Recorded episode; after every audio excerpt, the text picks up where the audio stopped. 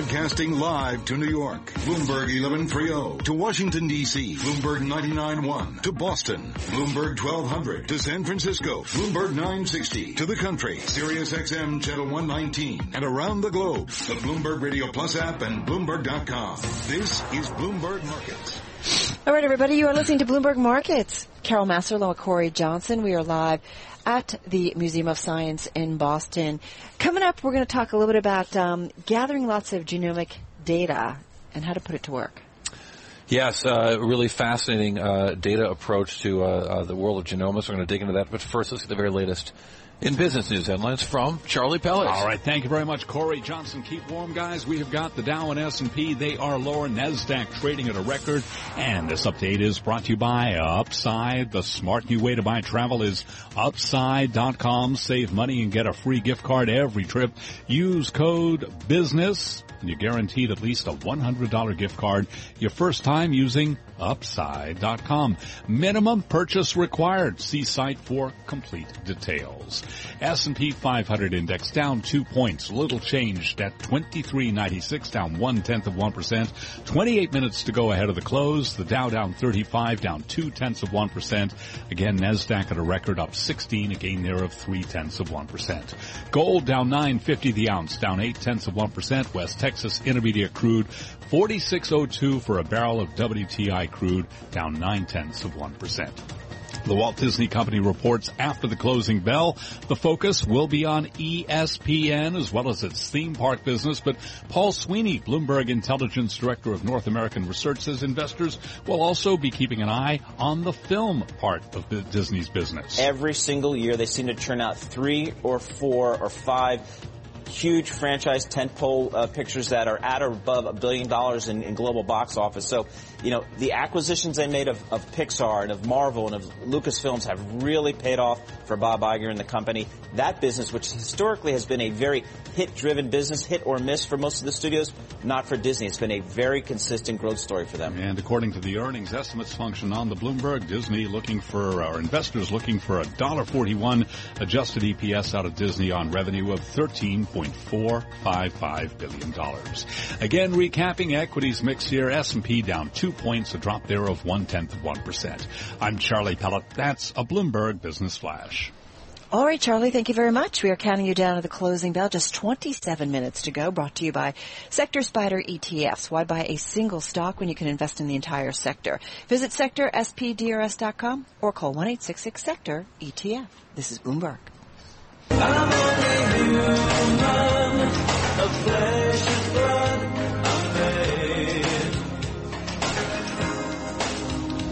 Well, the evolution of the business and the science of genomics is an amazing thing, and Boston's certainly at the, at the leading edge of that.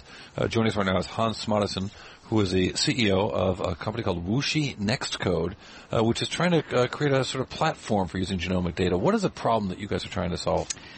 So we're really trying to gather together in, in one place um, as much of uh, the world's genomic data as possible and make it easily queryable by those who try to use it for better, you know, uh, diagnosis uh, or to develop novel drugs. Is is the is the collection? Or there there are many large depositories of, of genomic data, uh, or not many, there are a handful probably. Uh, uh, but I wonder if they're kept in very different data formats that makes it tough for them to sort of work together. Yeah, one of the key things you have to do is really to harmonize all of the publicly available data, um, make it in a form so that you know you can cross compare it and so forth. So in many ways, what we try to do is similar to what Bloomberg did in the financial industry. So bring together and create uh, a single data platform that allows you to access the data, query it, understand it, and uh, make sense of it. Do people understand that that's kind of important to do to really kind of get the most out of all of that um, gene data, if you will? Oh yeah, I right. Because you have to have kind of a common platform. Yeah. Do you not? Absolutely. I mean, if you want to use and, and make precision medicine a reality, you have to come up with uh, an industrial scale infrastructure that allows you to do this, you know, not for just a handful of people, but for millions of people. Um, so in order to do that, you have to have these large, robust, big data systems, which is what we're building. Well, uh, how is it data different than other uh, large piles of data? Because certainly there's a lot of data out there that's being manipulated by all sorts of uh, organizations and businesses already. Yeah. So, I mean, genomic data, of course, is very specific. Um, each one of us carries around uh, 3.2 billion bases of information, which is encoded in our DNA. So the sequence of a single person, uh, the whole genome sequence, is about 120 gigabytes. Mm-hmm. So it's awfully large. Uh, so you multiply that times, you know, a million people, you get to some really, really large numbers. Where are you in the process of building this platform? Well, we've uh, actually been doing it for the, you know, on and off for the past 20 years. So we started uh, as a spin-out from a company called deCODE Genetics, uh, which is where a lot of this technology was uh, developed. And uh, in Iceland, that's right. And um, uh, in the process, uh, was being used, you know, to sort of organize, mine, and manage arguably one of the biggest data repositories of genomic information in the world. So we do have a little bit of legacy and history of uh, working with, with big data like this, and, and and and now we've been able to deploy it in, in various areas. We work a lot with BCH, for instance. That's what I want to hear. How have you deployed it? Yeah, so we work with uh, a number of uh, both pharma companies and and large hospitals in particular. So here in the Boston area, for example, we work a lot with the Boston Children's Hospital, um, helping them to diagnose children with rare disorders. Um, we also work with uh, some pharmaceutical companies like AbbVie is, is a partner of ours, doing large scale discovery um, in partnership with uh, with another company in Ireland. Um, we also work with a number of precision medicine programs around the world. So we, are assisting Genomics England in the UK with their initiative. Um, we also work with the Qataris on the Qatari Genome Project and and so forth. So we're active around the world in, in many different uh, instances. Where are the largest depositories of, uh, uh, if that's the right word, uh, the, the deposits of data, uh, genomic data, and, and, how are those? Uh, how is the data acquired? Well, I mean, I'm thinking, of, for example, 23andMe, mm-hmm. a company that, that part of the of Anne Wojcicki's basic concept of the business is let's create a great database that can be used anonymously to, to do specific drugs and so on. Right. Yeah. So obviously, some of the some of the large collections of, of, of, DNA and some early molecular data are with some of these consumer companies like 23andMe and uh, Ancestry.com is another one. Um, Color, yeah, yeah, and then um, uh, and then the other uh, big sources, of course, are these large national programs. Right. So, what do you anticipate? You know, like you said, there's so much data out there, but then being able to put it to work for either treatments, you know, treatment modalities. Um, what do you see kind of using this data? What will it do? Yeah, so it's going to basically allow you to come up with a much quicker and more accurate diagnosis of uh, different diseases. Um, it's going to allow you to develop therapies that are eff- effective for for you as a person.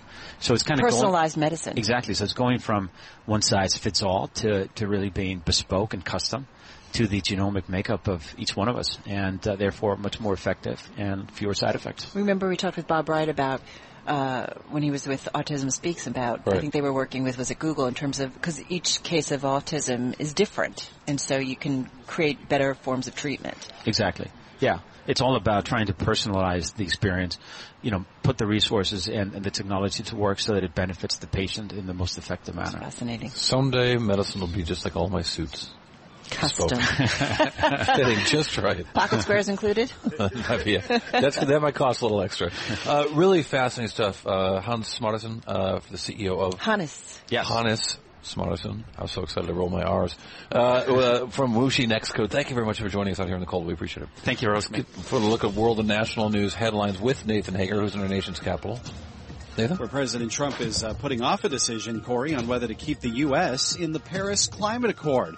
White House spokesman Sean Spicer had said the president would make up his mind before the G7 summit later this month, but now he says the president wants the opportunity to meet with his team to create the best strategy. This move could also allow President Trump to press world leaders for concessions. Now while the president waits, a new study from the UN's climate change arm says global temperatures could top one and a half degrees Celsius above pre-industrial levels within the next 15 years. That is the first threshold under the Paris deal. A co-author of this study tells the Washington Post there is increased urgency to do something about minimizing global warming. The White House is defending President Trump's timetable for firing Michael Flynn as National Security Advisor 18 days after then Deputy Attorney General Sally Yates warned that Flynn may have been compromised by the Russians. I think he did have an honorable uh, career. He served with distinction in uniform for over 30 years, and the president does not want to smear a good man. Spokesman Sean Spicer says the president was informed right away when Yates aired her concerns. He calls Yates an opponent of the president. He says it was widely rumored she would have taken a role in a Hillary Clinton administration. The Department of Homeland Security is thinking of expanding restrictions on electronic devices in airport cabins. You may recall back in March, DHS banned devices larger than cell phones on flights from 10 Middle Eastern airports. A DHS spokesman says the agency is talking with airlines and others and hasn't yet determined how to proceed. Global news powered by more than 2,600 journalists and analysts in more than 120 countries. This is Bloomberg.